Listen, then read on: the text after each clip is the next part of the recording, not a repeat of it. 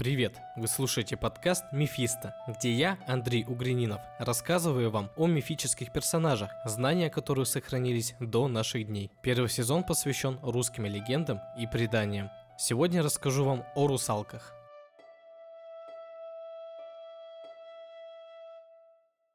Подписывайся на группу ВКонтакте, YouTube и другие платформы, чтобы поддержать проект. Все ссылки в группе ВК. Светлой лунной ночью ехал парень от брата из соседней деревни домой. Вдруг конь его зауросил и сбился с ноги. Смотрит всадник, а прямо посреди дороги лежит девушка в одной рубашке. «Живая ли?» – испугался всадник. Спешился, наклонился к ней, живая. Только спит крепко, а красавица глаз не оторвать. И рубашка у нее тоненькая-притоненькая, будто лунный свет – Заграла кровь у молодца, привлек он рядом на дорогу, поцеловал девицу и обнял. Сперва легонько, потом покрепче к себе прижал. Девушка проснулась, открыла глаза, но не оттолкнула незнакомца, тоже обняла его. Но как только его руки осмелели, а поцелуи стали чрезмерно горячи, вдруг вырвалась, вскочила и бросилась бежать, оставив в руках парня свою рубашку. Узрев дивное ногое тело, тот вовсе обезумел и кинулся вслед. Нагнал на крутом берегу озера и снова схватил в объятия. Девушка обвила его шею руками, поцеловала так, что он едва не лишился чувств от страсти. И даже не заметил, как упал вместе со своей красавицей в озерные глубокие волны. Несчастно не знал, что встретилась ему русалка. Они ведь кем угодно могут скинуться. Девы водяные, хотят сорокой, хотят белкой – но если им нужно мужчину прелестить, обратятся деревенской девушкой. И с тех пор пришлось парню остаться жить на озерном дне. Его возлюбленная обошлась с ним жестоко, больше не целовала и не миловала, а заставляла лен чесать для русалочей пряжи или играть на свирели, чтобы танцевать под звуки ее со своими зеленовласыми подружками.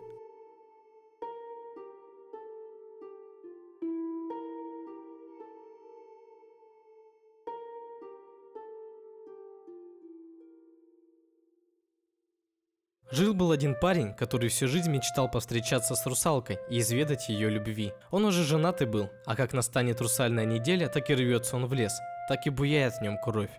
Однако он не раз слышал, что пригожему парню можно погибнуть. Русалки начнут срывать с него одежду и до смерти защекочут. И все думал, как бы оберечься от этого. И вот как-то раз один дошлый колдун научил его пойти, надев два креста. Один на грудь, а другой на спину – Русалки от того нападают на людей сзади, что на спине креста нет. И вот ночью парень ринулся в лес, а там множество русалок. Поют, танцуют, на ветках берез раскачиваются. Зачуяли человеческий дух и бросились смельчаку. Каждая норовит обнять его и поцеловать. Да как завидят два креста, бросаются прочь. Парень за ними, а не от него, так и бегали всю ночь. Потом заманили его в высокую траву и ну кататься по ней. И тут лопнул один гайтан. Крест со спины свалился. Русалки тотчас накинулись на парня и принялись целовать да миловать так пылко, что вскоре он уже лежал ни жив, ни мертв и не понимал, что же с ним такое делают. Однако девы пожалели красавчика, все-таки он немало их повеселил и не уморили его до смерти. Они сделали из веток носилки, вынесли бесчувственного из леса, миновали поля, двор, несли в его избу и положили на постель к жене под бок. А потом хохоча выбежали из избы и растаяли в утреннем тумане. Как увидела молодушка, в каком виде принесли ее ненаглядного, как накинулась на него с кулаками да со слезами. На силу потом прощения добивался. В лес он больше носа не совал, но никогда до самой смерти не мог забыть поцелуи и ласки русалок. Только жене об этом он не рассказывал.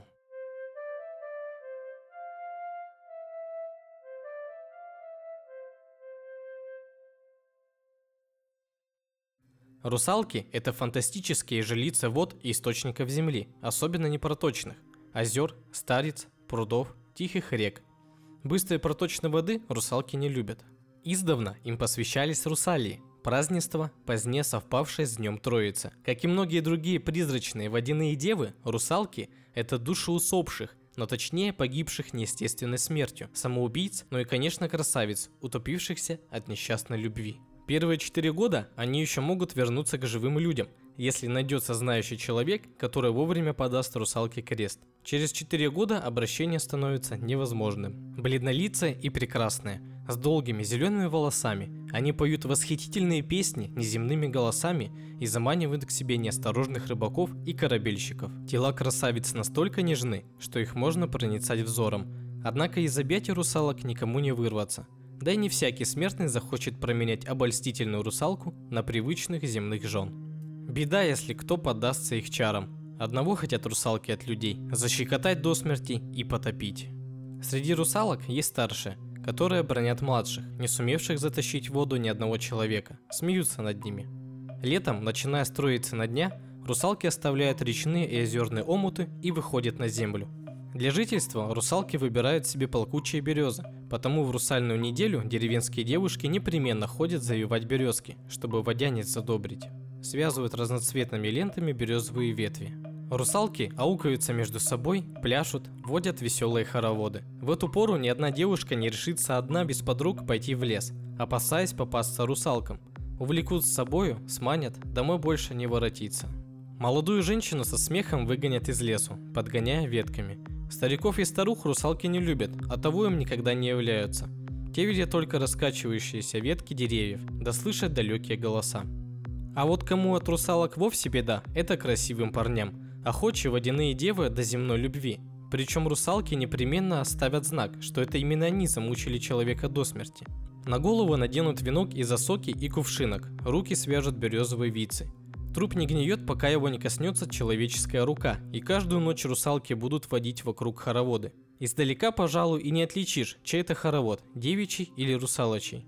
Однако, если прислушаться к пению, сразу поймешь, если в него вплетается сорочий стрекот, значит это русалки. Бывает, русалка пожалеет парня и не станет его топить, но тогда всего лишь на 2 часа в сутки дозволено ей выходить к милому на свидание, а все остальное время ее участь – злая ревность к живым. Особенно тяжко приходится влюбленным русалкам зимой. Когда наступает зима, реки и озера замерзают. Если слышен сильный треск льда, значит эта русалка бьется в него из глубины, горюя о милом друге. Где русалки бегали и резвились, там трава растет гуще и зеленее, там хлеба обильнее – Однако от русалок не столько пользы, сколько вреда.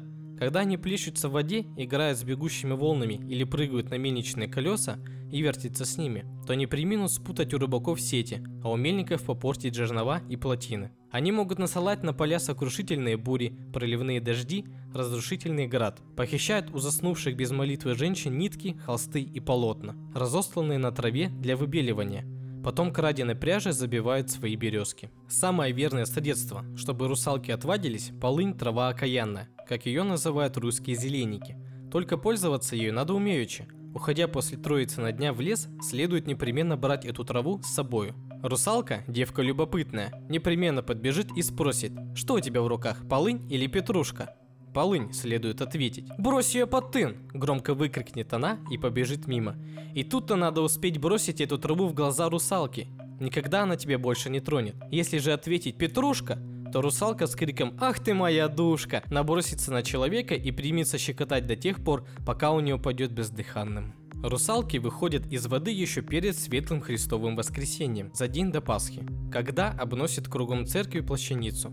В этот день вообще вся нечисть так и на пакости добрым людям. В храме тогда следует запирать покрепче двери, чтобы не убежали русалки. В этом поверье можно различить следы древнеславянского почитания душ умерших. Весною, когда вся природа оживает, оживали и души умерших и бродили по земле.